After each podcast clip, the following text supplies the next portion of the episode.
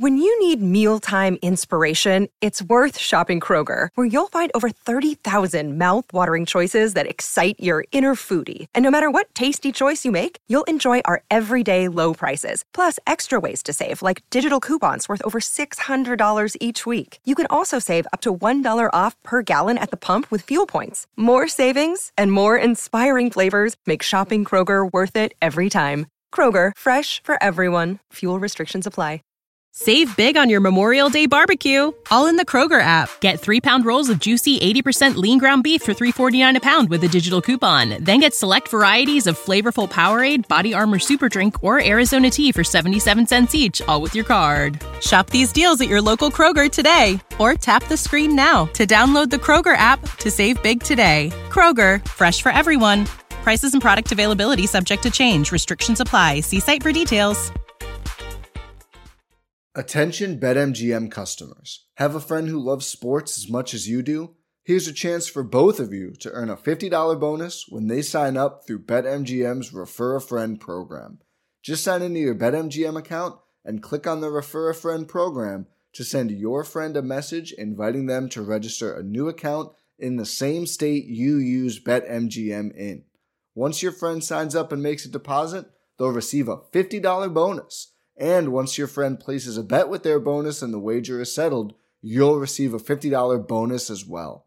Share the excitement and get a $50 bonus every time you refer a friend to BetMGM. Visit BetMGM.com for terms and conditions. Must be 21 years of age or older to wager. Ohio only. New and existing customer offer. All promotions are subject to qualification and eligibility requirements. Rewards issued as non withdrawable bonus bets. Bonus bets expire in 30 days. Please gamble responsibly. Gambling problem? Call 1 800 Gambler in partnership with MGM Northfield Park.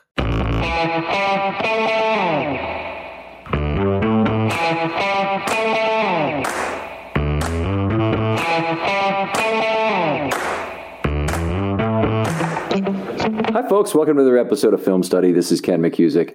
Today we have the great pleasure of reviewing the defense from the Chargers game, a, a, defensive laugher, and here to do it with me, the Sun Papers child, Childs Walker. How you doing, Childs? I'm doing well. We've uh, we, we've we've had good luck in the games that we picked. I, th- I think last year you had me on. It was right after the uh, the comeback in Cleveland. Yep. And uh, this this year I was uh, I was thinking we might be reviewing a, a poor defensive performance against a very good offensive team, but instead we got the the best defensive performance of the season. So uh, so there you go. Yeah, special special performance. A couple of return engagements that were extremely critical and central to this that we'll get into. Uh, nice to have just a one sided win and, as a change of pace to all these heart stoppers, huh? Yeah, I mean, I, I, I wrote about that after the Colts game. I mean, obviously that was a tremendously exciting game. I mean, it, you know, I, I was I was at the stadium. I mean, it's you, you're you're always happy to be on hand to to see something like that. On the other hand, I, you know, it's not sustainable to win that way yeah. week after week. I mean, if you're going to be a really good team in the NFL, you, you, you have to you have to dominate, and sometimes you have to have a complete performance against another good team. And and so you know, in in a sense, this game wasn't as exciting as some of the other ones this, this year, but it may have may have been a better sign in terms of where they're headed. Yeah, it, it's it's definitely it's the sign of a great team that they beat the crap out of the opponents fairly regularly. It doesn't have to be every game, but it's definitely not the sign of a of a great team to win eight, nine, ten out of twelve games, say, uh, by the type of ways the Ravens have been winning games. So it's a uh, uh, you know it's it's not sustainable. You're right. I think that's that's really come to light more in baseball in about the last 30 to 40 years, really since Bill James came on the scene, that, you know, a Pythagorean run expectation, and that's true for football as well, ha- has come to be an expected norm rather than, oh boy, the good teams, they really know how to win close games, which is so far from the truth, it's not even funny.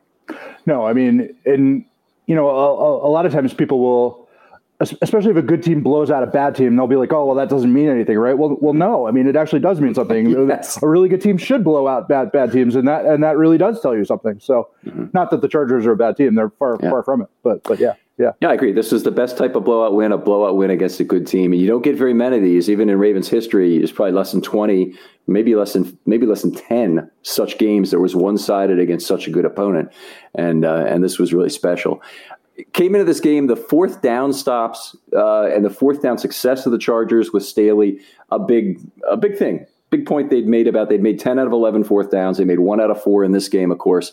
Uh, interesting stuff, of course. They threw at Marlon Humphrey a couple times to, to, to stop uh, two of them. I believe the other one might have come on a Bynes play, or was that on third down? I'm, I'm trying to remember. I think the Bynes play was on third down, yeah. Okay.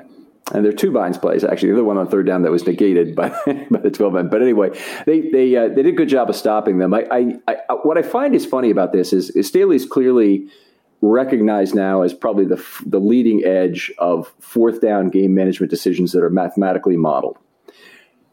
But the problem is that last week against the Browns, the previous week against the Browns, they had a chance to kneel kneel kick for the win. You know, they were down to the three yard line. They needed three points would have won the game. And Austin Ekeler got dragged into the end zone by the Browns defense. You, I assume you saw the game yeah. or, or saw mm-hmm. highlights for it. Mm-hmm. Yeah. One of the strangest things that'll ever happen. And I think somehow it's less forgivable for a coach whose reputation comes on game management like that. Yeah. Um, I mean, it, it's the, this, the the evolution of kind of coaching aggression has been, I think, really one of the fascinating subplots of the league over the last what 10, 10 15 years. And um, I mean, I mean, of course, anybody who is analytically inclined, I think, I think supports it and and is inclined to cheer for the sort of aggression that, that we see from from from Staley. But you know, we certainly saw yesterday. It, it is it is situational, and I mean, mm-hmm. we saw. I, I'm I'm almost. I mean, like we, we debate these calls in the press box, right? And and mm-hmm. I'm almost always on the side of you know go go go for it. But the one that he went for deep in their own territory, fairly early in the game. Um, I I mean I'm not sure what analytics would have told you to do. I mean maybe that gives you on paper a, a better win advantage. You mm-hmm. know I, I I didn't see the the sort of take it on that, but I mean I had I had I sure would have had misgivings about that one. Sure. I, I, would agree. I mean, being a mathematician myself, I think that, that you can you can usually justify an even greater set of them. And I've seen a chart that would tell you go for it on fourth and six from your own ten. Right. You know, kind of thing. There, there's some additional advantages gained than just the expected win probability from the drive itself. Giving away a short drive is actually better than giving away a long drive sometimes because of the redraw value of it. I think about redrawing to a full house in in uh, Texas Hold'em Right. Have you ever played any of that? So anyway, the, the, the the notion is you shorten the opponent's drive even if you miss your own attempt. And if you if you make it, then you lengthen your own drive, which even gives the gives the opponent less time. So he's he's struggling with a lot of defensive snaps to manage and whatnot. Um, I, I, I see some value in that, but they had two two situations very similar: fourth and three at their own 32, fourth and three at their own thirty-nine. They went for it the second time. It's only three minutes difference in the game right. on fourth and three at their own thirty-nine. It just why one and not the other? These are too close for for these not to both be going the same way. But apparently, if it was one goes the other, one goes that way, and the other goes the other way, you have to question: is it enough of an advantage to do it? And I think that's that was the one you were questioning, not the one fourth and one at their own nineteen. You weren't questioning that, right? No, I was I was talking about the fourth and three one. Mm-hmm. Um, well, I, am I'm trying to remember when was at what point in the game was the fourth and one. I'm, that was think, in the second half, Q three six eighteen or right, something. Yeah, no, I, no, that's right. I was talking about the uh, the fourth and three in the in the first yeah. half. Yeah, yeah. Yeah. So yeah, it was the uh, fourth and one was yeah five fifty eight Q Q three five fifty eight. So anyway. Yeah. Yeah. All right. Enough. Enough of that. Anyway, we've uh, we've given enough time to Staley. He's he's gotten his plug on this one. Josh Bynes, the other big story of this game to me, yeah. uh, uh, along with Elliott, uh, it, to have him come back and potentially for the second time in three years save our in back, uh, inside linebacking corps is just first of all it's fun, but but second of all it's a great story. But second of all, he it, everything about Josh Bynes is different from the other inside linebackers we have. His play speed, and you know he's half a second slower, probably in the forty. I might be slightly exaggerating than the other inside linebackers we have. But his play speed is much faster than Patrick Queen's play speed. Yeah, it was. Uh, it was. We, we we talked to we talked to Harbaugh about uh, about Bynes today at his uh, at his day after press conference, and um, he he he didn't say that exactly, but what he, what he said is that somehow when they put Bynes in, everything just worked better. Um, everything was calmer.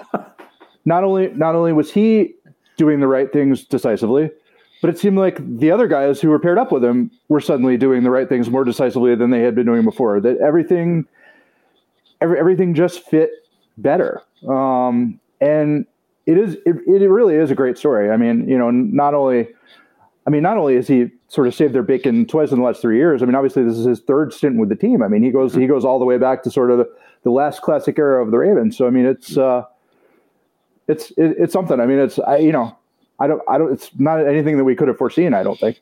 Yeah. I, mean, I think there's something to be said for him calming down other players. I mean, uh, the Chuck Clark is a wonderful defensive signal caller. I think he's done a great job in terms of making sure the breakdowns on the back end don't occur with the kind of regularity they were in early 2019 before he got the green dot.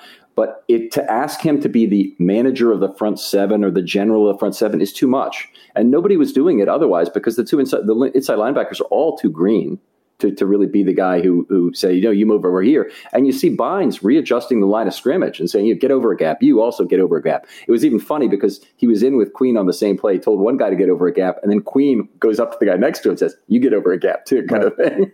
right. So I, I, I like that kind of thing when I see it. Uh, the one other play I want to talk about with regard to Bynes is the 12 men on the field penalty, which I'm 95% sure, maybe this came up in the discussion with Harbaugh today, that that was Queen's fault for not getting off the field. He was the last one off the field. He was. Um, it, it, it did not. That, that play was not specifically discussed, no. Okay. So he, he came off the field late, of course. And I don't know if you saw it on the broadcast, it's fairly apparent, but they they first of all they show Queen and they and they and they show the play and Bynes unfortunately makes a great play you know yeah. to stop the drive and then and you know they would they would be moving on. But the other thing is that that uh, they then go to Harbaugh on the sideline. And I pick up on some of these mannerisms from people I've managed before but but he he was seething. And, and he, he had his teeth together in a way that he was not allowing his lips to be read and you know was speaking to the microphone. Just i mean hold the paper over your face. You're obviously pissed. We know it. Okay? And, and you're going to be more pissed. We realize we're going to we, we know you know that we know you're, you're pissed if you hold the sheet over your face. But you know it's one of these things where you go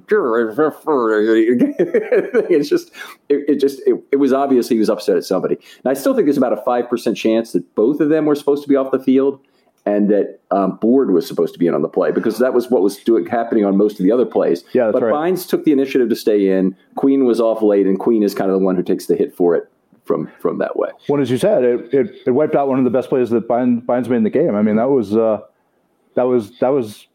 I think that was an athletic play that you don't expect to see from him necessarily, right? I mean, you expect the intelligence and sort of the the mm-hmm. the, the evenness and, and all that stuff, but I mean, you know, for, for him to be out in space and uh, and and and leap and knock a ball down that way. That is that is not how you think of Bynes. I don't think so. I, I, what what I noticed in 2019 was that the the Ravens linebackers then Onwuasor, Young, and Board all had no idea what was going on behind them in, in the passing game. So anything between level two and level three was like invisible to them. They, they couldn't affect that play. They couldn't read the routes off the line of scrimmage.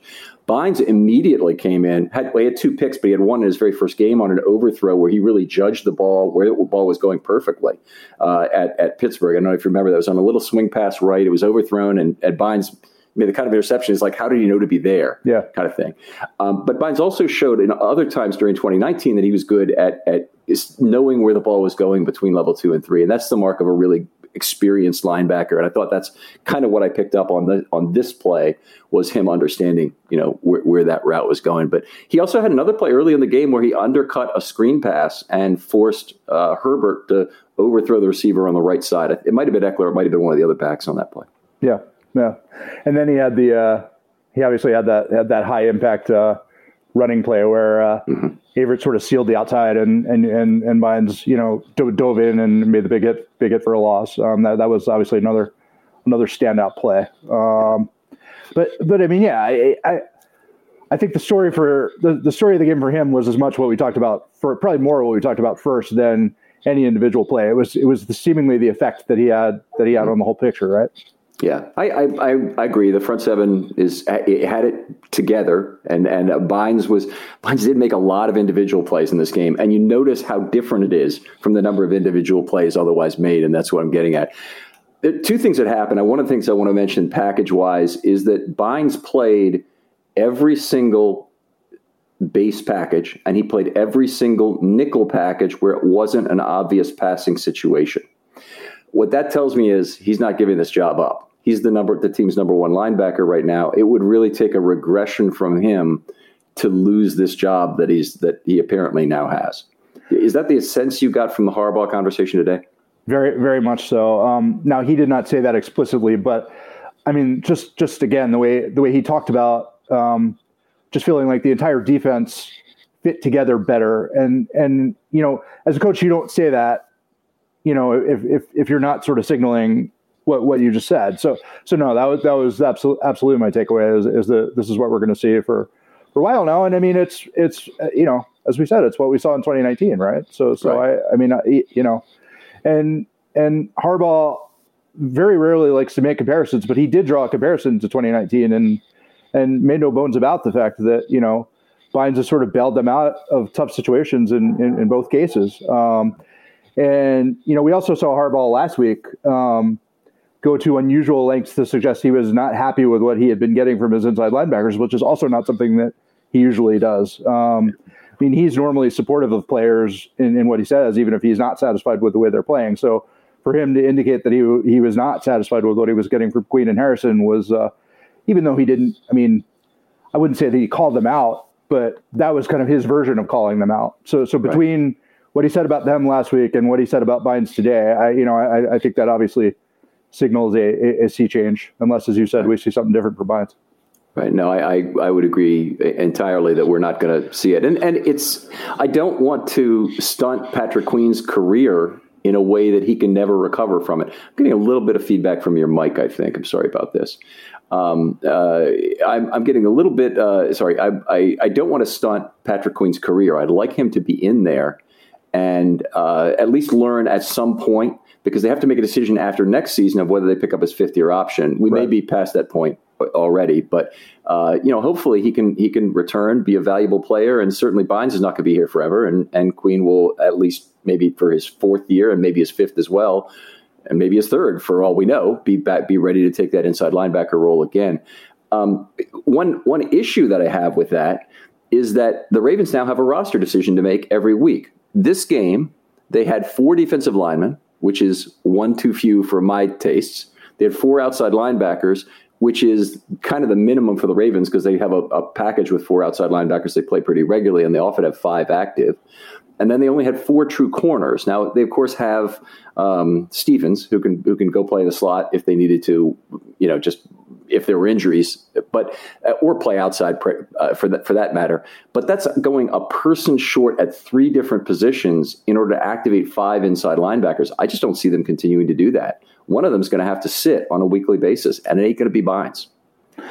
No, I, I think it's a it's a very valid issue to raise, and I, I suspect that it's already been on the table. Them at least discussing the possibility of having Queen Queen be a healthy scratch. Um, now, I do think there's a I don't know if political is the right word. I, there's there's a component to it that goes beyond simple, you know, roster decisions on on a game day. Though I mean, I, I do think they they would have reservations about putting a first round pick in that position just because it would create so much conversation and I think they probably do have some concern about his confidence and wanting to oh yeah you know want, wanting to you know not send it in the wrong direction and and and, and I think they may feel like if they pair him with Bynes, you know in that uh in that will position, you know, that they can maybe build up his confidence a little bit and take advantage of his athleticism as a, as a playmaker and, and that they can sort of start to rebuild him that way without mm-hmm. asking him to, you know, be the guy in the center. Um, so I, I, mean, I definitely think the idea of him being a healthy scratch will be on the table at times, but I don't think that's an easy decision, even right. though it might be a logical decision in a lot of ways. It's I, I would agree with you. It's going to be a very difficult decision, and I would lean heavily on the second point you made in particular. I'm not as I don't think I think the Ravens can handle the heat with a healthy scratch for absolutely anybody, including a first round pick. I think they'd be more concerned. I think the concern is very legitimate that it would ruin Queen to do it, that he would lose confidence, that he would all of a sudden he would, you know, have difficulty functioning in meetings, that he might not pick, learn as quickly, that, you know, by by being a healthy scratch, he might not practice as hard. I mean, you could you could come up with a host of reasons. And none of them right now are unreasonable relative to how he's looked on the field because he does not look into it in terms of the game right now. I'm already concerned about that. That he's it looks like he's shying away from contact, and he does have a big contact play this week, and he got hurt on it, which is you know it's understandable that that might happen, but but I, am I'm, I'm fearful that that might further affect him in terms of desire to to to really get in there and mix it up as as he needs to as a linebacker. No, I think they've already shown some hints of concern about. Um, where he is mentally. I mean, like when when Wink talked about him last week, um, he talked about feeling like Queen was instead of just trying to do things he needed to do was was trying to do everything, was trying trying to do everybody's job, which which in, indicates sort of a a lack of centeredness, you know, on on on on his purpose. So they're clearly thinking about these issues. Is, is, is I guess what I'm what, what I'm saying, and you know, I, I agree with you. That's probably that's probably the biggest factor, you know, in terms of whether they would they would have him as healthy scratch or not. And because I because I do think they still see potential there. I mean, you know, there's you know there's certainly a lot of a lot of tools there. Um, mm-hmm. So so I, I certainly don't think they would want him to become a lost cause. Right. No, no, I, I, don't think anybody wants that. I mean, you, but you don't want that for any of your players. And sure. eventually, of course, you, you lived through the cut of Tim Williams, you know, a player who had fantastic tools. And, you know, unfortunately, they just couldn't figure him out. Uh, Sergio Kindle was a guy, if you look back far enough, who, who had some tools, but also had some problems that, that were difficult to deal with. And uh, I, I, don't think, I, I don't know yet, anyway, I haven't heard that, that Queen is a tremendous attitude problem. But I also think that he's not the kind of guy that they're going to put on special teams to increase his value, his um, hmm, activatability on game day. No, I, I don't. I don't know that they would do that. And and right, I mean, obviously, like uh, a casual person looking at it might might say, well, you know, they could just make Welch inactive, right?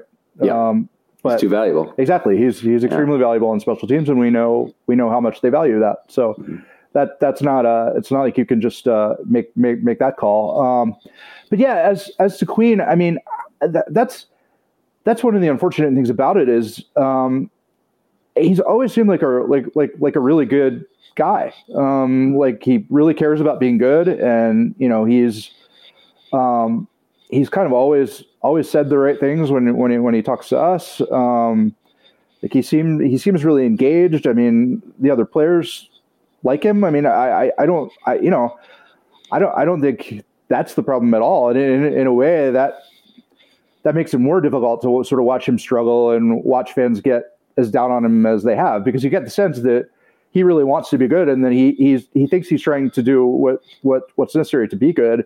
And it, it, it just hasn't worked. So, I mean, you know, that's, uh, as I said, in a lot of ways, I, I think that's more difficult. yeah. It's, it is. It's, it's a you know it's easy. And Isaiah Thomas or somebody you have, and Isaiah Thomas. Do I have that name or is Isaiah Wilson the the, the tackle for Tennessee right. that they drafted? Yeah, right. you know, it's easier to deal with a problem like that when he's you know out on the balcony injuring himself, you know, kind of thing. But uh, but this one is this one is a harder one. I agree. Let's let's go move on to packages here. And uh, Charles, if I could stop you for just a second, there's some kind of a scratching going on. I don't know if it's your cord on your lapel I'm picking up or what it is, but I'm just picking up a scratching sound like a okay. cord or something. All right, I'll, I'll, move on to packages while you're while you're working on that. Technical difficulties on the show here, folks. Um, uh, real quickly, and I'll go through these very quickly from from the article. Um, the Ravens played mostly base and nickel. Uh, pretty much everything they did was successful. So there's not too much to talk about in those terms, uh, but I'll do it very quickly. They had uh, seven base packages, uh, seven plays, 44 yards, 6.3. They played the standard nickel 32 times, so it gives you an idea of the total plays involved. 39 plays between those two packages are all Bynes. And I think Bynes ended up playing, what, 41 snaps maybe in total for the game? So he played, you know, a snap at goal line and one other of something else like a jumbo nickel here. Um, but they uh, uh, they only gave up 3.8 points, 3.8 yards per play in nickel, which is excellent, of course, over a large number of plays. Um, they played one snap of jumbo nickel, one snap of race car dime, one snap of quarter at the end of the first half. We hadn't seen that yet this year, and one snap of goal line. Uh, we don't need to go into the results in that. They played the rush dime, which was their other major defense, 10 times. Now, they did that on a lot of obvious down and distance situations. So I'll go through real quickly. Third and 11, third and 10, third and 5, third and 10, third and 7, second and 21, third and 26, third and 6, fourth and 13, and one game situation, which was late in the game on a first and 10 play. Those 10 plays, 17 yards, 1.7 yards per play. That tells a lot of the story of the Ravens' success on third down in this game was the success of this uh, dime package they had on with three outside linebackers and only Board. Chris Board was the only inside linebacker on the field for those. All right. Um, anything struck you about defensive alignment? Anything like that you want to talk about before we move on? No, I mean, I I think the I think the main thing I noticed was exactly what, what you what, what you pointed out. I mean, that that Bynes was in there, you know, on on all the non obvious passing downs, and then and then Board was was, was kind of the guy on, on on the obvious passing downs, and that again that makes you feel like that's maybe what we're going to see going forward, right? That that that's that, that, that that's just kind of how, how they're going to do it. And I mean, we've seen them use Board that way sure. before this year, so so so that's not that that's not a surprise. But yeah, I mean, I would, uh, I guess I would be surprised if those trends change anytime soon. okay, so now that we understand what the trends are, we've got Board is playing on passing downs. We've got Bynes who's playing on all other downs. Those two guys have to be active. Welch, we could say has to be active, or at least he has to be in the mix to be active because he's a special teams guy, which only really leaves Harrison and Queen. So if they're going to play thin everywhere else, basically, and I don't think they, they want to play fat at inside linebacker every week because it's just too expensive. Uh, it's too risky against teams that run the ball well. For example, not to have that extra defensive lineman, and it's it's you know if you're if you're running into a team that has a lot of receivers, you're going to certainly want that extra cornerback who can play the slot. So like Pittsburgh, probably Cincinnati, you want to make sure you have the extra guys for for coverage in a game like that. I, it, I come back to it's got to be Harrison or Queen who ends up sitting, and that ends up being a very difficult decision because I think Harrison's probably outplayed Queen slightly. Um, but uh, but neither one of them honestly is is playing all that great. Yeah, what would be your argument for having Harrison be the guy who is active instead of Queen? Um, it would be a difficult one because I think he provides a lot of the same two down thumperism. But if I had to do it, I'd say he's a better tackler than Queen. Um, he's the weak side linebacker, two down thumper that matches Bynes well. It gives you a little bit less in terms of coverage on those downs, which is a little bit scary but uh, he's a, a, better complement to have Board be the other guy on passing downs. So you end up with with a reasonable set of abilities. And any any time I put a queen in the game, I just have to say, is he really better than Harrison then on any particular down? And I, I have trouble specifying exactly when that is. Hmm. I, I, mean, we, we, want that to be the case. We, we certainly want him to grow into expert at at least some set of responsibilities. I just don't know what that is right now. Right. And and I guess too, if you were if if if you were playing a good running team, mm-hmm. I guess in that case you could certainly make a strong argument for for, for Harrison mm-hmm. almost having to be the, the choice, right? Right, and and and also having to have that extra defensive lineman if right. you're playing that run team, so the, right. the, choice is more likely to be inflicted upon you. Yeah. Yeah. All right. Well, maybe uh, let's see. Pass rush, I think, is next on our list here to talk about. And uh, interesting game for the Ravens pass rush. I, I, I, heard the announcers talking about how the Ravens, oh, they blitz and that's what they do kind of thing during the game. Most tame game plan of the Martindale era, just about uh, uh virtually no deception. Uh, I, I did hear that the Browns rushed okay, I got to get this right. They rushed five plus on 13 plays, and some Browns analyst was saying that's a, that's a lot. And then he, he correctly qualified it as for the Browns. Well, the Ravens rushed uh, five plus on 12 of 41. So it's 29%. The Browns did, I think, 19% or something, and that was a lot for the Browns. So the Ravens, it's a, it's a, it's it's really a little when they only blitz twenty nine percent, but uh, uh, they were effective at pretty much everything they did, and they had that had not been the case in recent weeks. They played some quarterbacks who kind of picked them apart, including Wentz, uh, certainly Mahomes, um, uh, you know, who, who, had their way with them, and Carr, right? Yeah, Carr in, too, for sure. In week one, yeah, yeah, um, yeah. It was interesting. I, I I have to confess, I watching the game live. I thought they used a lot more deceptions than they actually did, and and I think that's because we we assume that they're going to right. So so like when you're when you're when you're sort of watching the fog of war, you you you think you're seeing things that, that you're not seeing, especially when you see a young quarterback, uh, you know, struggling on third down. You kind of assume that it's because they're they're messing with him. But but you're absolutely right. I mean, when I, when I rewatched the game today, not not a whole not not a whole lot. Now, I mean, they did obviously they brought pressure with the safeties a lot and they brought it from mm-hmm. different places and that worked really well. I mean, they were very effective when they when they brought pressure. Um, but you're right, there was not a lot of gimmickry to it at all. It, it, and when they did bring the safeties, they usually crawled them up to the line of scrimmage advance. They showed right. blitz, That's and right. so they only had three off-ball blitzes in the entire game. They had zero stunts, which, by the way, whenever you hear zero stunts, players decide on stunts on field. So basically, Martindale said, "We want to control the rush lanes. Don't do any stunting." Okay, and so it, it, that's the only way you could you could possibly get zero studs. And then they had only four times where they used simulated pressures, where they dropped two guys or more right. from the line of scrimmage, and they did that, you know, three twos and one three. But it wasn't, you know, that's certainly not a lot of that. Uh, and they had zero that contained any two of those elements. So not not one, as I would define it, as a deceptive pass rush. Truly, is a, a bunch of you know moderately um, numberified stuff. They had, they had three seven man rushes that were successful towards the end of the game. Only only one yard on those plays, but uh, uh, it's just interesting. Martindale is very adaptable to to create a plan that's appropriate to the quarterback. Yeah, and I mean, I, I think that that's my my sense has always been that that's what the players like about him in a way because I think I feel like that's how players see the league that that's that, that, that that's kind of what you what you have to do. I mean, you have to build around your talent and you have to work around the other team's talent. And we know a lot of coaches are, are not able to do that. And you know, I think he's he has been able to do that, and that's part of the reason he's endured, and that's part of the reason they like they like playing for him so much. Yeah, they they adore him, and and I think you're exactly right that if if your coach can find that special opportunity for you and you know he's looking out for you, you obviously love playing for that. I bet, you know, there were players who certainly didn't like playing for Earl Weaver because he was a, he was a pain in the ass to, to, to Jim Palmer and to other people. But there were a lot of players who did because they knew that he was the, you know, they would, if he, if they were on the roster at all, Weaver was going to find a way to use them, their talents as best they could uh, get out of them. And I think they found the same as Wink. I look back to last year's game where they had five sacks by defensive backs, and he was obviously engineering them at the end of that game to to to you know get one for more defensive backs. But they've got to love that kind of stuff. I think you're right on the nose with that. Oh, they absolutely, they absolutely do. And and I think the difference. Weaver's an interesting comparison. I think the difference with Weaver is that uh, Weaver sort of made a point of not having emotional relationships with his players, right? I mean, he, yeah. he was he was you know he he had to be able to make the difficult call all the all, all the time. So he kept, sort of kept that distance.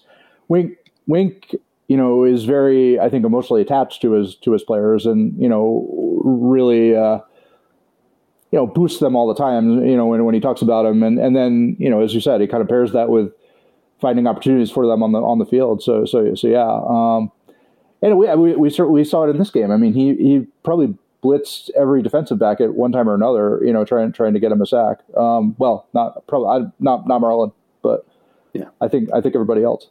Averett was in and it got a got a pressure, so right. that that was one. Uh, and and that that was a play, by the way. He was on the line of scrimmage on that play because right. there was no receiver on his side. Yeah. Right. I think Tavon, Tavon rushed a fair mm-hmm. number of times for, for sure. I'll give it to you here. Jimmy, Jimmy, Jimmy, maybe once. I don't know.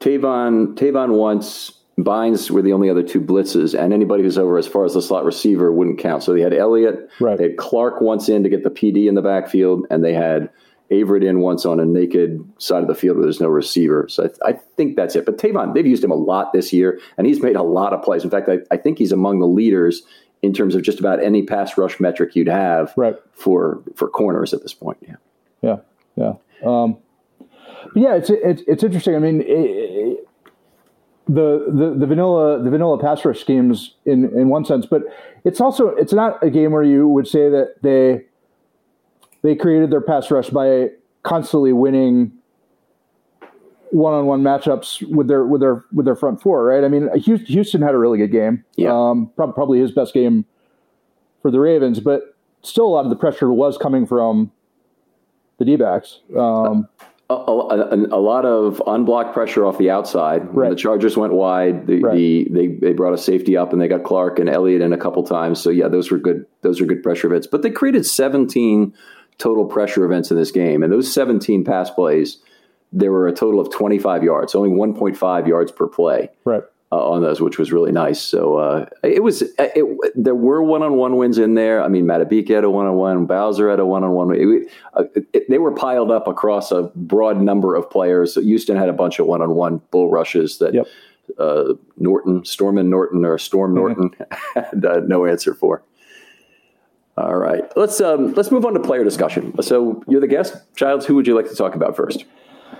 Let's see who who, who to talk about first. Um, well, I guess we we we've we've hinted at Elliott a few times, but uh, but but yeah, I mean, you know, this was this was a big game for DeShon Elliott. Um, he had he had missed the last two, obviously, and he was back from his quad injury, and we we saw we, we saw the impact that he can he can make right away, and we know we know he can be a physical player. So so the idea of him coming off the edge and making a big sack on Herbert, I don't think was hugely surprising. Although it was a very important play in the game, um, you know, in terms of them building that that that early momentum.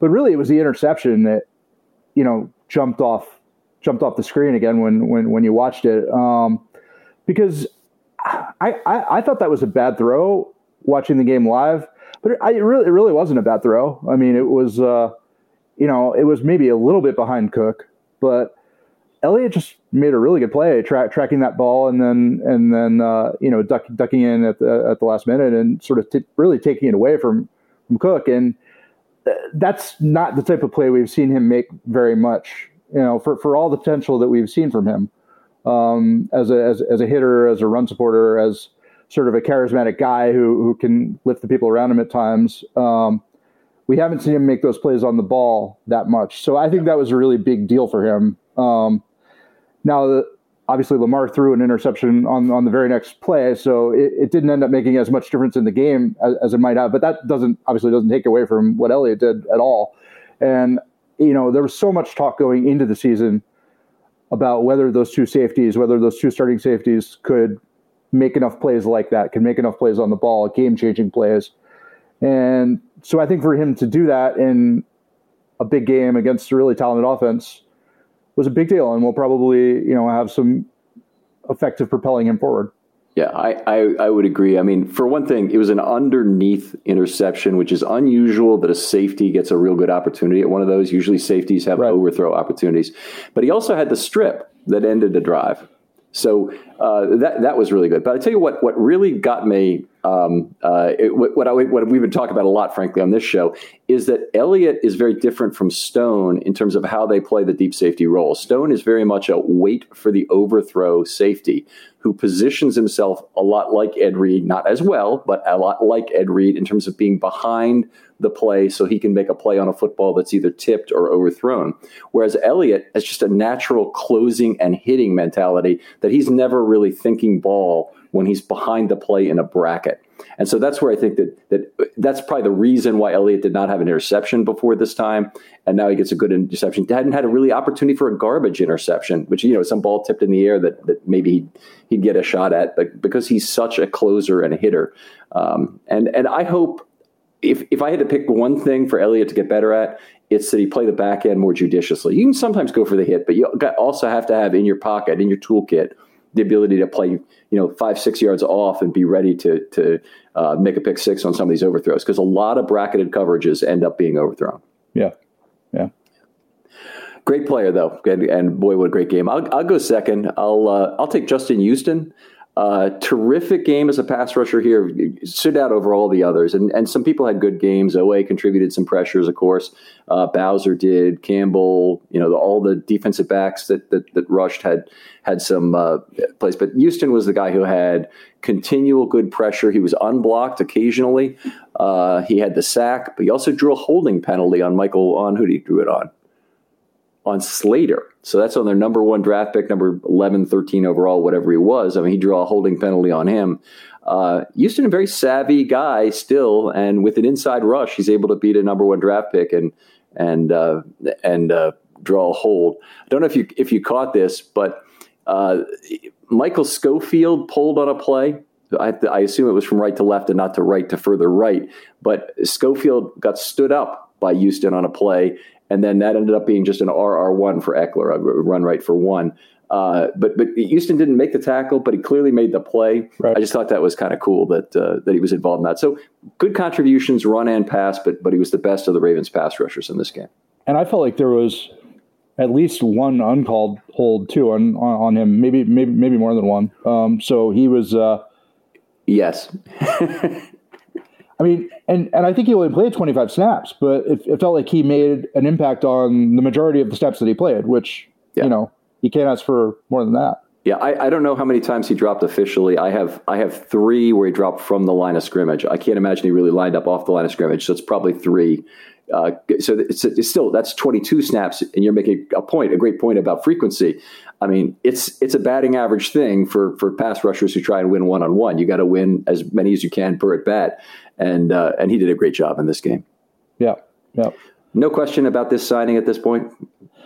Um, no, I mean it, it's such a, such a low risk signing in the first place that I mean if he can give you even a couple of games like this against this kind of opponent, uh, it's it's absolutely worth it. And I think he's been I think he's been solid by and large for for for for the whole season. I mean, you know, uh, he's he's he's solid against the run too. So so no, I mean, you know, I don't.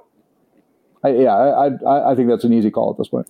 Yeah, I, I do too. I was hoping you'd go down the route of what you thought he's taught some of the other inside linebacker or outside linebackers because you're probably a little closer to that than I am. You know, I've seen videos and yeah. I've been very positive about it, but where are you on it? No, that's that that's that's absolutely true, and they they have talked about that um, really since training camp. Um, OA OA calls him Yoda.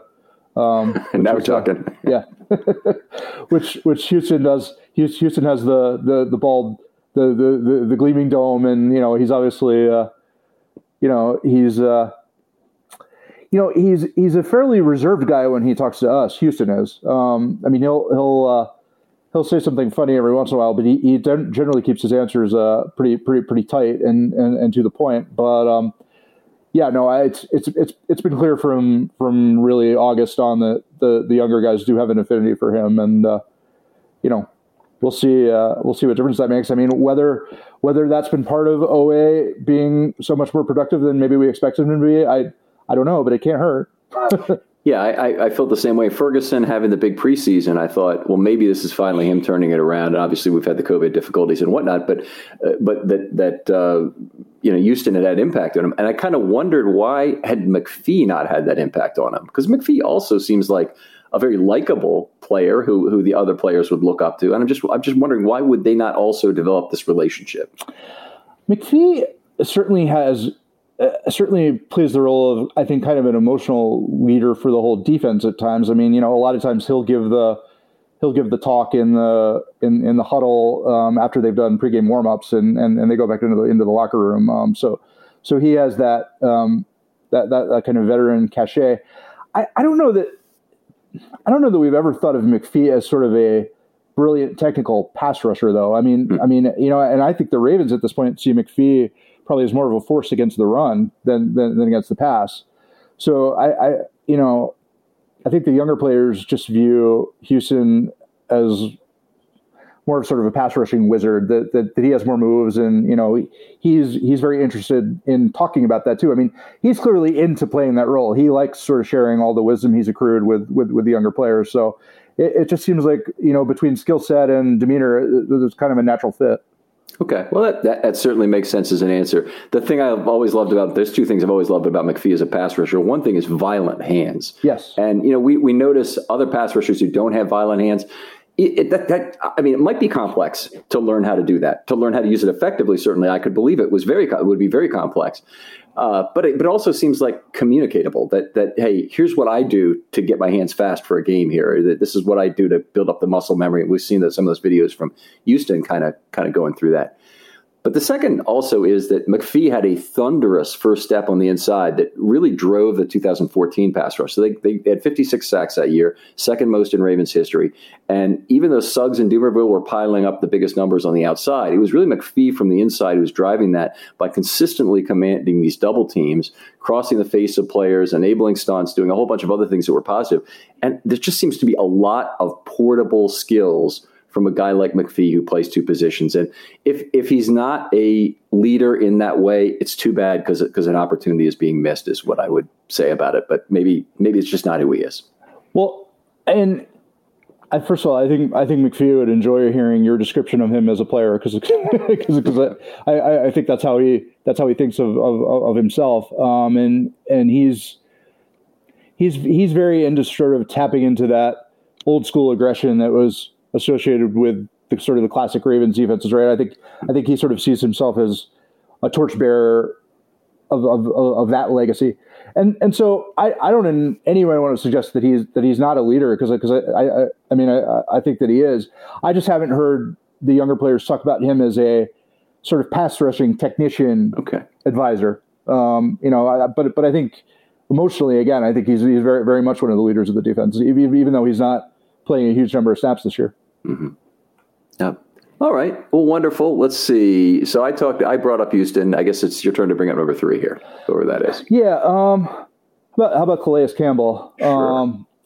I I feel like he has been, and I, I don't know if in the context of this show, but I I feel like he's been he's been probably a little unsung through through through the first six weeks, at least in terms of we haven't been talking about him a lot. We haven't been writing about him a lot. We probably are taking him a little for granted. He doesn't have a sack, which is sort of the the stat that you know a, a casual person looks at, right? Mm-hmm. Um, but I just feel like he's been rock solid game after game, and I thought he was again in this game. I mean, it seemed like every time they had a good stop on Ekeler, and they really did. They, they really never let Ekeler get going as as as a runner. I mean, the the Chargers tried to establish him early in the game, and and just got got no traction on it. And it seemed like every time I saw them um, stonewalling Ekeler, Campbell was right in the middle of it. You know, sort of sort of sort of piling up. You know, one or two blockers, and you know sometimes making the play himself. Sometimes, uh, you know, just setting it up. Yep, setting it up, stopping the momentum, and. Uh, I think if you you know as you review the games this year, we've we've seen that from him over and over, and so I mean, I, he he deserves the the, the recognition. I, you know, I, I, think generally he's he's played at a higher level than he did for a lot of last year, and uh, in a lot of ways, he's been the most consistent player on the defense. I think. Oh, I think he's been the best player on the defense by far. I, yeah. You mentioned the the the the, the nature of the show and my articles regularly come out on defense. Well, I, I divide it up and I have one section that's star treatment. It's called where I where I go through every note I took of a player who had a lot of notes during the game, and and Campbell is uh, a player who probably would have been on there every single week from the absolute number of notes taken because there's just an unbelievable number of plays that he impacts. But I've taken him off a couple of times just because I want to do some other players. You don't want to be boring, yeah. Yeah. so, but I mean, I think people do want to hear the Campbell stuff. But he's he's been on the defensive MVP list every single week of the entire season. So it's just it's it's uh, you know he's he's been by far the Ravens' best defender overall. I mean, I think the the, the only guy who's who's close and he's a level down would be maybe a Chuck Clark who's who's really having a terrific year too. That's and I mean, you know, he's he's he's a big man. He's 35 years old, and mm-hmm. he's playing 75 percent of the defensive yeah. snaps, and they're they're asking a lot of him um, yeah. in, in in context, and he is uh, he's really delivering. Yeah. Outstanding, outstanding player. So much fun to see him back, and uh, very worthwhile signing again. I mean, a lot of people. It's a lot of money. Um, and it's going to be over after this year, which is going to provide some of the money they need to sign uh, Jackson, of course, and so is Williams. Yeah. Uh, they, but uh, but th- these were very good signings, and uh, it's the kind of signing you don't get to make a lot of times when you don't have a rookie con- uh, a rookie contract quarterback. I'm going to move on and talk about Marlon Humphrey here. Uh, he did so many good things in this game. It's it's really uh, hard to talk about, it, but they didn't really target him much. When they did target him, they weren't successful.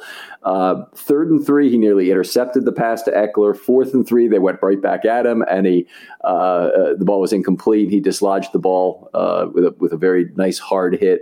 by the way, he's, he shares a lot of characteristics with um, Elliott. It's not it's not un, uh, unexpected that he'd be a fumble causer as opposed to being an interceptor. And he has picked up some interceptions, of course, over the years. But he's not Duane Starks and he's not Chris McAlister because he really doesn't play the football. He plays the man and the ball. He plays the man and when the ball gets there, doesn't track the ball exceptionally well for a quarterback.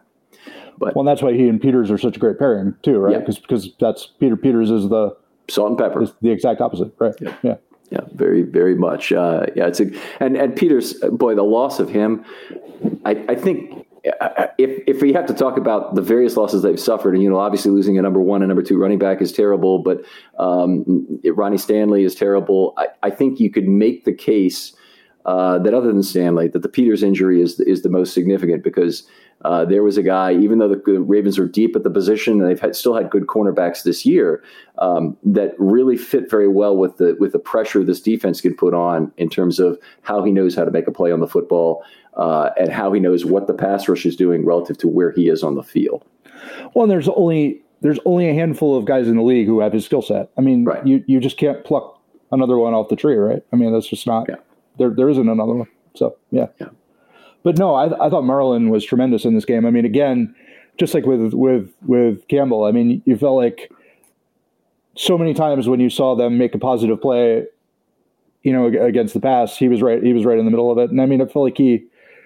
He, he took Mike Williams out of the game. Really, no. I mean, yeah. I know I know Williams was dealing with an injury as well, uh, so so so that may have factored into it to some degree. But uh, but Marlon uh, really locked him up.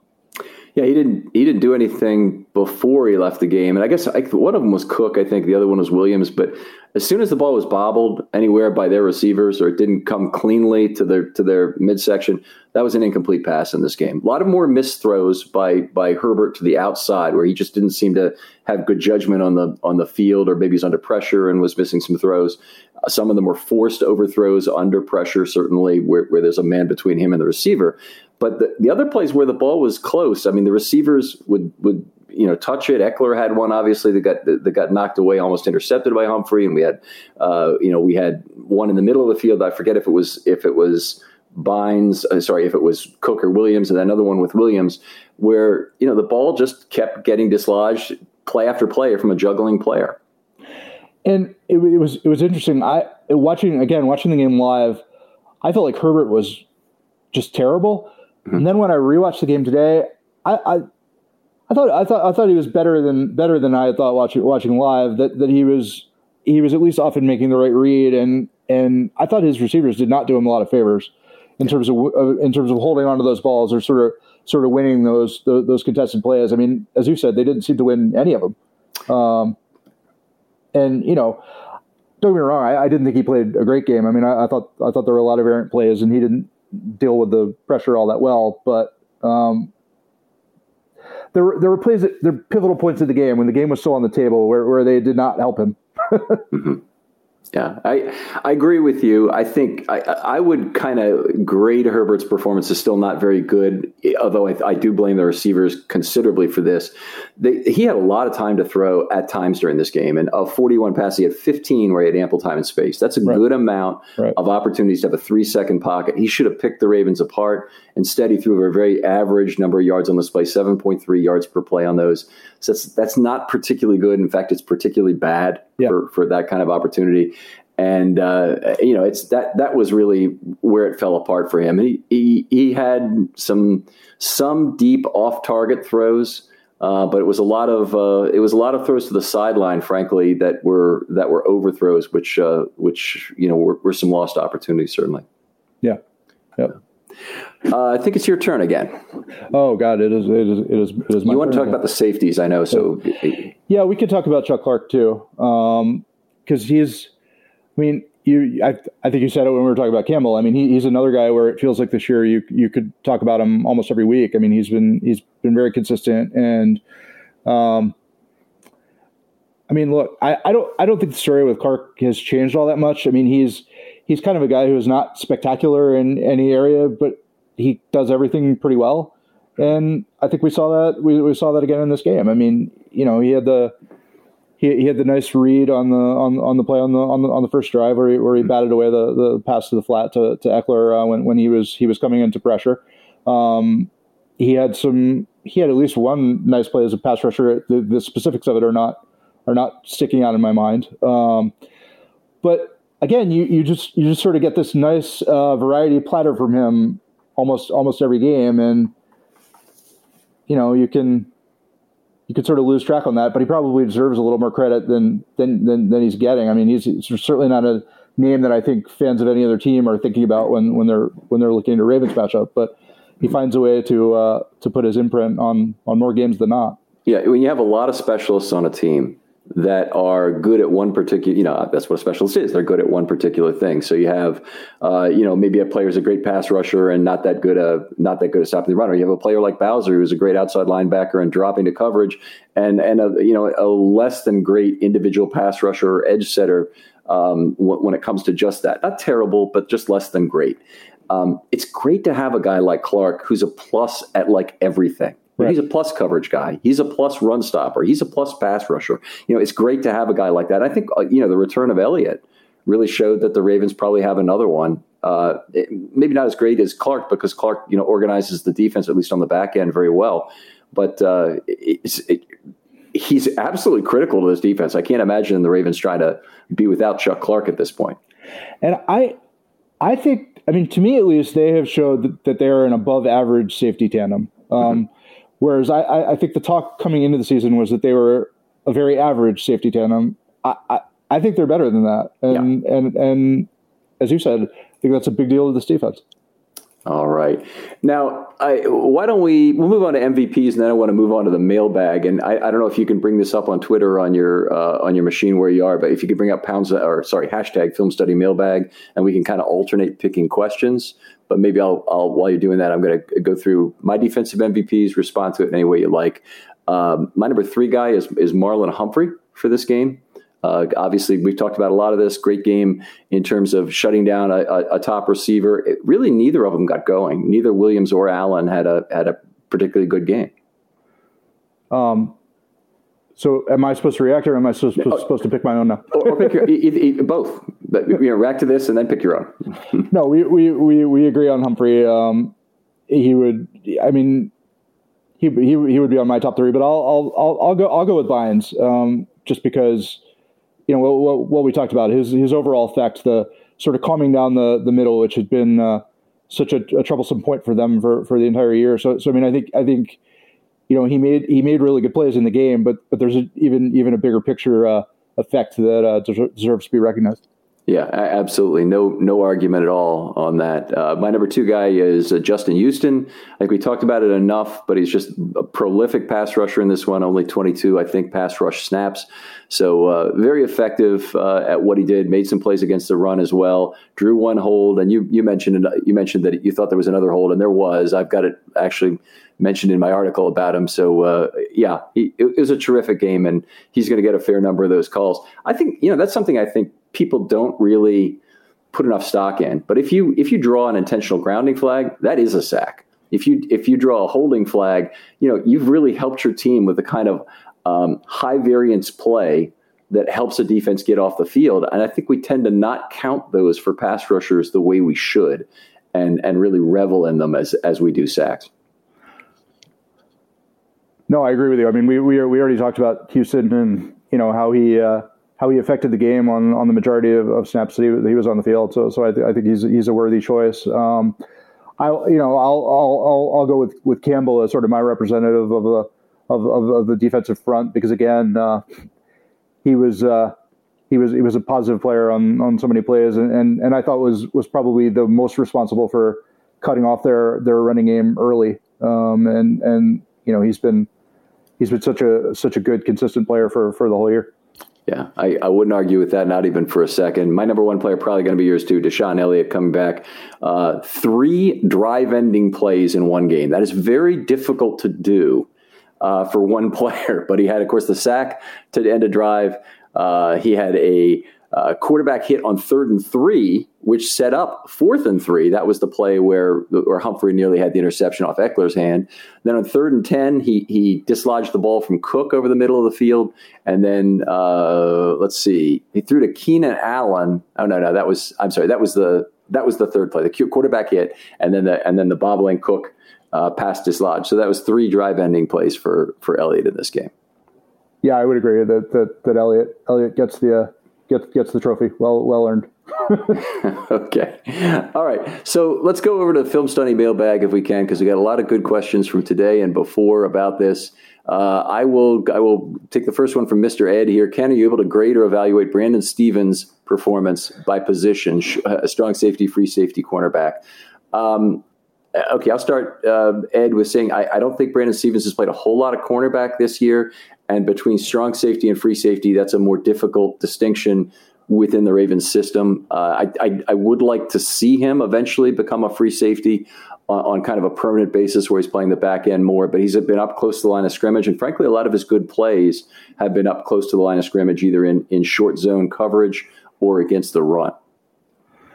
Yeah, and I thought um, I, I, thought he made really good use of, of limited snaps last night. Um, maybe maybe his best game of the season on a on a per snap basis. Now, I mean, obviously he was on the field far less than he had been the previous week when he made a lot of tackles, but uh, I thought I, I, thought he was. I think he only played like what 13 defensive snaps or something like that last night. And but but I thought he was. Uh, I thought he was very very good. And and Harbaugh also signaled him out in kind of the post game news conference. You know, say, saying that with Elliott back, um, having Elliott, um, Clark, Clark, and Stephens all together, he sort of really liked that total package and and and and how they all seem to fit together. And sure. thought thought thought that you know Stephens Stephens is really a better player when when Elliott's back as well. Well, I agree, and and that really allows the Ravens to play that dime defense with the personnel they'd like to, because they can get Jimmy Smith on the field as the third safety if they want to, and then they're limited to play him on the back end. But Stephens and those guys can can can function anywhere within the three positions. And so if if you generally speaking would bring up Clark to be your dime back in that situation, play the other two deep in a in a cover two shell or have one deep and the other one is able to roam and robber or be up the line of scrimmage or rush the passer or whatever. But it's better to have those three than have Jimmy Smith because Jimmy Smith as much as I love him, I don't think I want him risking his risking his head and neck and shoulder area rushing the passer at this point. He's too valuable as the next backup corner for the Ravens to risk at safety. Yeah, and I mean, Jimmy, we we we, we saw him make a uh, a very nice play, and or I, I, don't know if you call it a play, but he was he he was had very good coverage on a on a deep attempt by Herbert early in the game yesterday. Which you know, again, if that play goes differently, you know, the the tide of the game might be different. So you know, I mean, we was we still see Jimmy uh, be. I mean, he can't do it 50 snaps a game anymore, but you know, if he's playing 15 snaps a game, he could still have some some real standout moments in coverage. Absolutely, it, it, it's incredible how no matter how the season ends up going, he starts the season not as a starter, and then at some point they need him as the starter, and you hope that that can last when it does. But but you know, obviously a player who's older and and injuries are going to be an ongoing problem. But whenever he's in there, I mean, even in limited snaps, he seems to play very well. I think they would really like to avoid having to do that this year. Well, I mean, I not not I think I know they would really like to avoid having to do that this year and it's exactly what, it's because of what you just said. They they think he can be so valuable in limited snaps for, for, for the entire season, and if he could be available to them as that kind of weapon, you know, in December and January, that would be such such a boost for the, for their overall picture. Whereas if for some reason they were forced to play him on the outside as a starter, you know, I think I think they and probably he even would would be very worried that that would only last a few weeks. Yeah. So. Yeah. Do, do you have any um, insider knowledge or any kind of things, thoughts about Chris Westry's return? Because he's a guy who really has the tools to play that outside corner spot that, that the Ravens would most like to use Smith at. Uh, no, that's a good question. We we have not uh, we have not asked for an, an, update on Westry for for a while. So so no, I I, I actually don't. Um, and I agree with you. I mean, they were they were using him to good effect before he before he got hurt, and you know, I at that time at least, his injury seemed like a big deal. Now, I mean, I think they've they've been able to they've they've been able to deal with it at this point, but uh, but no, we have not gotten an update on on Westry for for a while. All right. Nice to be. It would be nice to hear these back. Do you want to read another question, or you want me? to Yes. No, I could do it. Um, so this one is from Ravens Bank. Um, Patrick Queen posted his highest defensive grade of the year uh, per Pro Football Focus in limited snaps yesterday. Was the improvement a product of his reduced role next to Bynes? A result of small sample size due to injury, or a little of column A and a little of column B? um, well, pro- it, probably a little of column A, a little, a little, little of column B. Um, he did he did have the one he did have one really nice play early in the game yesterday, and, and I think as you said, it was the one it was the one he got hurt on, right? Uh, where he he shed a block and um, he cut off the the ring back. it wasn't Ekeler, was it? It was it was was it Kelley? He, he he did make another good play earlier that you're pointing to. That's cor- that's correct. That was not the play he got hurt. Okay. But that was not the play he got hurt on. But yes. Uh, okay, I'm sorry. Yeah. So so so anyway, the the the running play. Um, I, I feel like he he did something that he's been criticized for not doing, which was that he he was able to he was able to shed a block and um, he made a really strong hit, brought the brought the running back right down. The running back had gotten through the the line of scrimmage with momentum and looked like you know he might get a get a bigger play and and Queen was able to make a one on one tackle and, and bring him down and, and, and prevent that. And uh, and yeah, he had some. He had a few. I think he only played 19 defensive snaps. Uh, had a few. Had a few good plays. Also had some some lapses uh, where it looked like he would overrun his assignment or you know be be be, be out of place. But um, it, it, it, certainly did. You know, and, and and again, this was this was the feedback from from Harbaugh. They felt like he just seemed more comfortable and was in a more appropriate role playing playing that will spot next to Bynes in, in, in the Mike spot. And, uh, you know, I, I think that's what everybody saw who, who watched who watched the game, and I would expect to, to see more of it going forward. So I'll, I'll, say three quick things. No, no missed tackles. So that's a big change from Queens. Right. This is his first game, I believe, with no missed tackles. So that was positive. Um, you know, if you look at PFF scoring system, they overweight missed tackles relative to other events. Their ba- their scoring system is bounded, and a, a missed tackle is a very bad play, and so is, for example, giving up a long pass play and they they uh, it, they don't really have the weighting correct for that, which probably means they slightly underrate Queen who Queen is from last year, for example, uh, for all the missed tackles he had. So I, I, I, understand that this is a, this is a game where he avoided missed tackles. He comes out with a high PFF grade. I, I thought I don't want to belabor this point. The only play that really counts against Queen for me in this game was the was the twelve men on the field, yeah. and that that to me that's just such a if it was truly his fault and it wasn't that they were both supposed to be off and Board was supposed to be on, then it's a it's a very serious, egregious error. I mean, we look back to the time of Chykie Brown, and he lost his job immediately to do that. He Chykie Brown was a nickelback who forgot to get on the field on a third and thirty four situation. And all of a sudden, you see him running on from the sideline after they had two straight sacks against Pittsburgh. Unfortunately, Elvis Dumervil got to got to Roethlisberger for the third consecutive sack, but Chykie Brown was gone from the team that that week.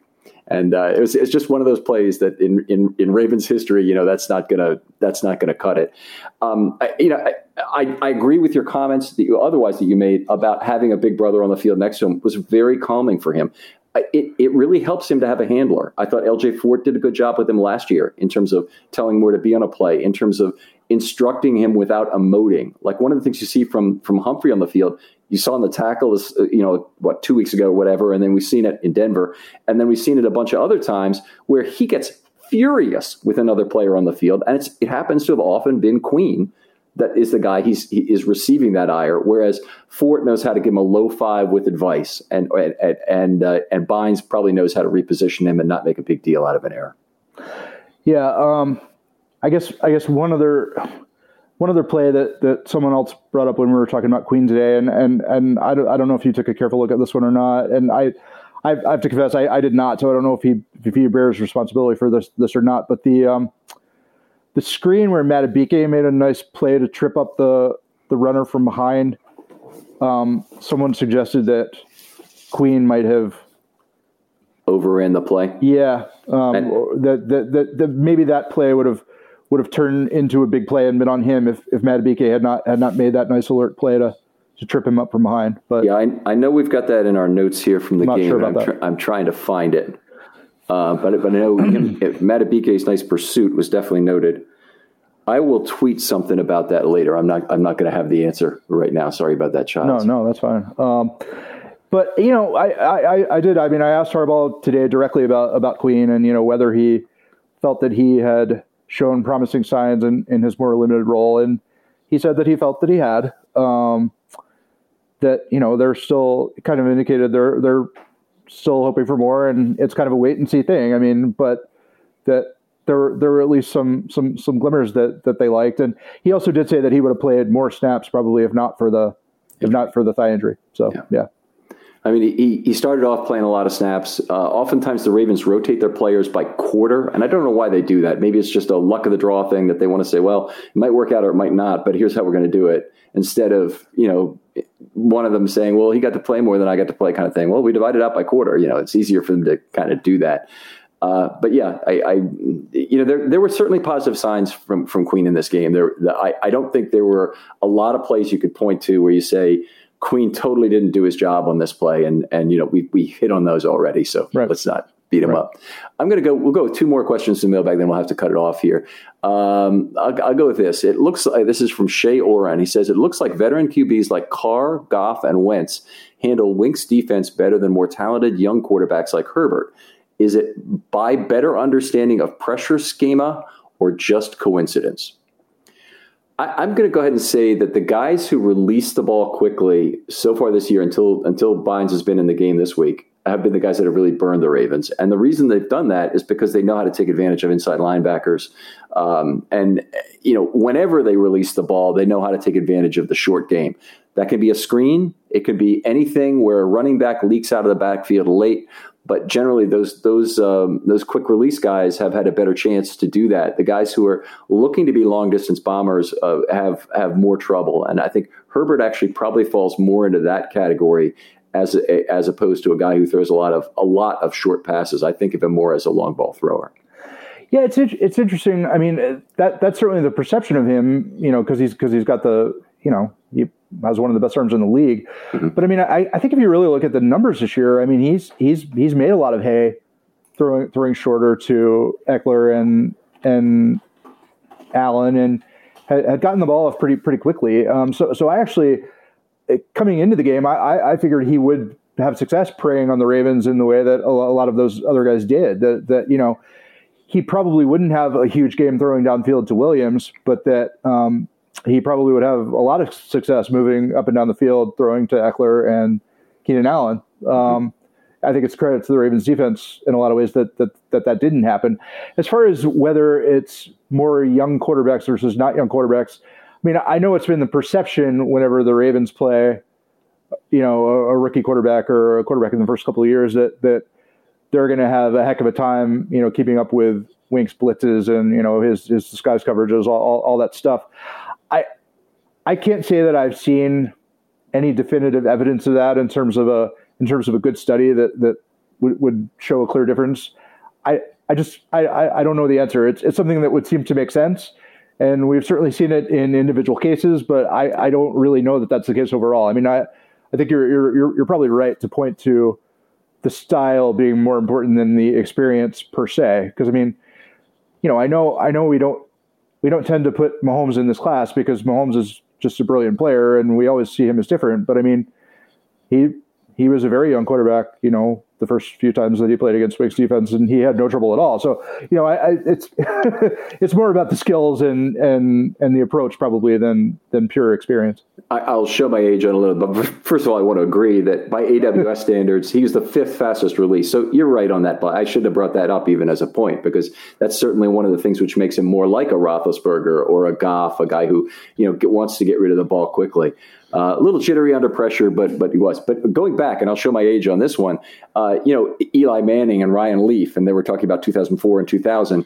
You know, they put up quarterback ratings under four. Eli Manning actually 0.0 in his first game against the Ravens in Baltimore. Um, but you know, it, it, it's not like there aren't a lot of probably very good cases over the years. But I think you're right that that you know there's a lot of good young quarterbacks in the league that share some of the mobility that Jackson has, although not on the same level, of course um, that has just been very effective against the Ravens uh, uh, early in their careers uh, recently. So yeah, I can I, I, I, I, can see you've been covering the Ravens since when, or, or, been a Ravens fan. I forget if you're even a Baltimore guy, and I apologize for that, child. No, no, that's fine. I, no, I am I, I am a Baltimore guy. Um, I was. Uh, I was I was living elsewhere. I was in college when they when they first came here, but but yeah, I mean I've been back here since 01, so I've I've seen uh, I've seen the, the, the vast majority of, of, their run here, and I mean I've been covering them close to full time since 2012. So yeah. Okay. No, that's yep. a, that's a great run. Um, by the way, I definitely need to get you on for a historical episode about the Ravens' 25 years. So yeah, no, we'll uh, we'll, we'll, do that for sure, for sure. Um, do you want to do one more question? Yeah, sure. Um, do you do you do you have it queued up? I, I do not. I, I do. Uh, okay. So we'll go to okay. This is a question I wanted to get to. Um, the Ravens had their best defensive performance of the year against Herbert and a red hot Chargers team. No one could stop. No one could stop. Bynes played 43 snaps. Queen and Harrison played 19 and 14 respectively. Um, is Josh Bynes the Ravens' most important defensive player?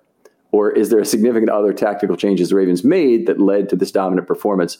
Uh, I was convinced Herbert and Ekeler were going to torch our defense yesterday. We have covered some of this already, certainly in the game, but it's an interesting question as to whether he's the most important player because sometimes it's a player who's just a little bit above average, and I think that's what Bynes is, you know, at his best right now in terms of, of who he is as an inside linebacker, who's replacing a very, very poor player who might even be below the replacement level is really hurting you um, that, that that can make all the difference in the world. And hopefully Patrick Queen, you know, gets it figured out, and Harrison as well, and they work, uh, you know, out of the will spot as, uh, you know, into better players, you know, down the road in more limited responsibilities. Yeah, I, I mean, I, I, I would not call him the most important defensive player, no. Um, but could he be one of the most important players to the story of their defense this year? Yes, as as as he was in 2019. Yep. I mean, I, I you know he was not their most important defensive player in 2019 either. He was not their best defensive player, but in terms of the um, you know story of their defense over over that season, he was a huge part of getting it getting getting on a track and you know getting them on that remarkable winning streak. You know, and uh, too early to say if that'll be the case now. I mean, you know, we may be we may be looking at this very differently in, in three weeks. Who, who, who knows? But um, you know, it, it, certainly has some of some of the same feel. Um, but I don't think you could say he's more important than Marlon Humphrey or more important than Calais Campbell. Um, yeah. But you know, important important to the arc of the season, yes. Sure. All right. So, uh, Childs, it's always a pleasure to talk football with you. This was just fabulous to be able to spend over an hour, and I appreciate your patience in doing so and taking this extra time. Uh, talk a little bit about what you're writing about at the Sun now. Yeah, so you can you can read me uh, on the Ravens in various ways every week. You know, after uh, five five a.m. the morning after the game, uh, my five things we learned uh, about about the game is is is up. Um, so that's that, that, that, that, that's probably the thing that people know best. But, you know, I, I do the, um, I do a snap count analysis the morning after the game as well. Um, do the scouting report every week, which would usually post on the Thursday or Friday before the game, and then you know would write a would write a, a, a feature or two, uh, you know, sort of sort of looking ahead to the to, to the game each week. So you can uh, you can read me in, in, in multiple ways every every week, and uh, obviously our coverage goes uh, goes well beyond me. Uh, you know, Jonas Shaffer is, is our beat writer, and you know, I think does a does a terrific job of also finding good feature angles and digging into the X's and O's with his film studies. So, you know, I, I think, uh, and obviously we have we have Mike Mike Preston in, in, in the column hole after after after many years still. So so you get you get a nice nice overall package every week. Yeah. I, I, I, really appreciate the sun. I mean, I'm still an old school read the newspaper guy in the morning, and and uh, I really appreciate the writing you guys done. And and I, I agree. That Jonas has really uh, uh, brought some very um, deep analysis, frankly, to, to what he does. He does a very good job with it, and I, you know, I think the world of your stuff too. I think the the um, the, the previews for the games are something I always look forward to on Sunday, and I, I, appreciate seeing your you assimilate the information there and and lay it out for fans. And that's that's always you, or is it sometimes somebody else? It's pretty much always it's pretty much always me.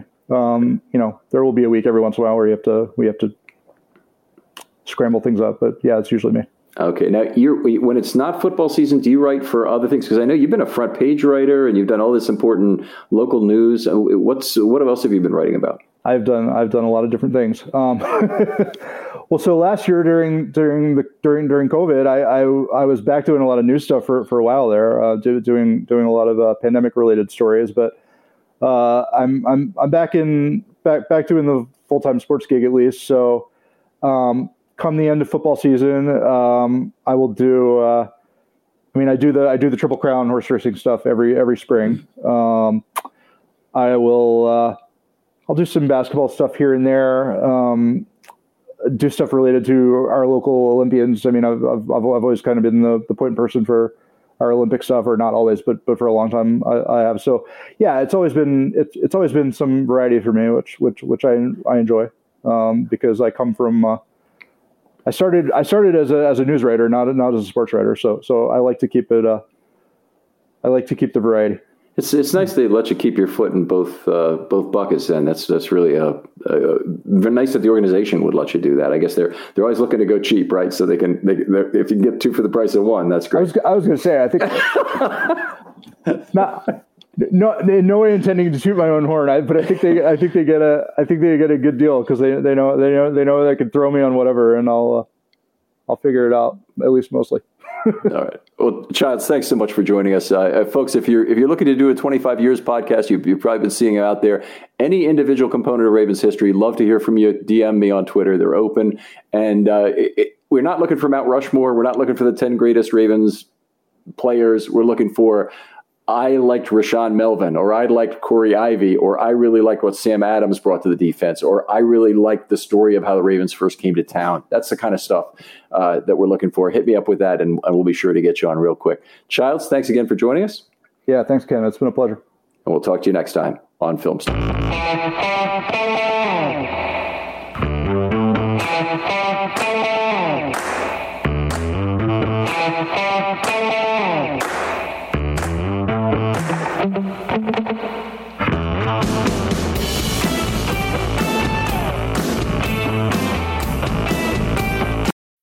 When you need mealtime inspiration? It's worth shopping Kroger, where you'll find over 30,000 mouthwatering choices that excite your inner foodie. And no matter what tasty choice you make, you'll enjoy our everyday low prices, plus extra ways to save, like digital coupons worth over $600 each week. You can also save up to $1 off per gallon at the pump with fuel points. More savings and more inspiring flavors make shopping Kroger worth it every time. Kroger, fresh for everyone. Fuel restrictions apply. Ohio, ready for some quick mental health facts? Let's go. Nearly 2 million Ohioans live with a mental health condition. In the U.S., more than 50% of people will be diagnosed with a mental illness in their lifetime. Depression is a leading cause of disability worldwide. So, why are some of us still stigmatizing people living with a mental health condition when we know all of this? Let's listen to the facts and beat the stigma. Ohio, challenge what you know about mental health at beatthestigma.org.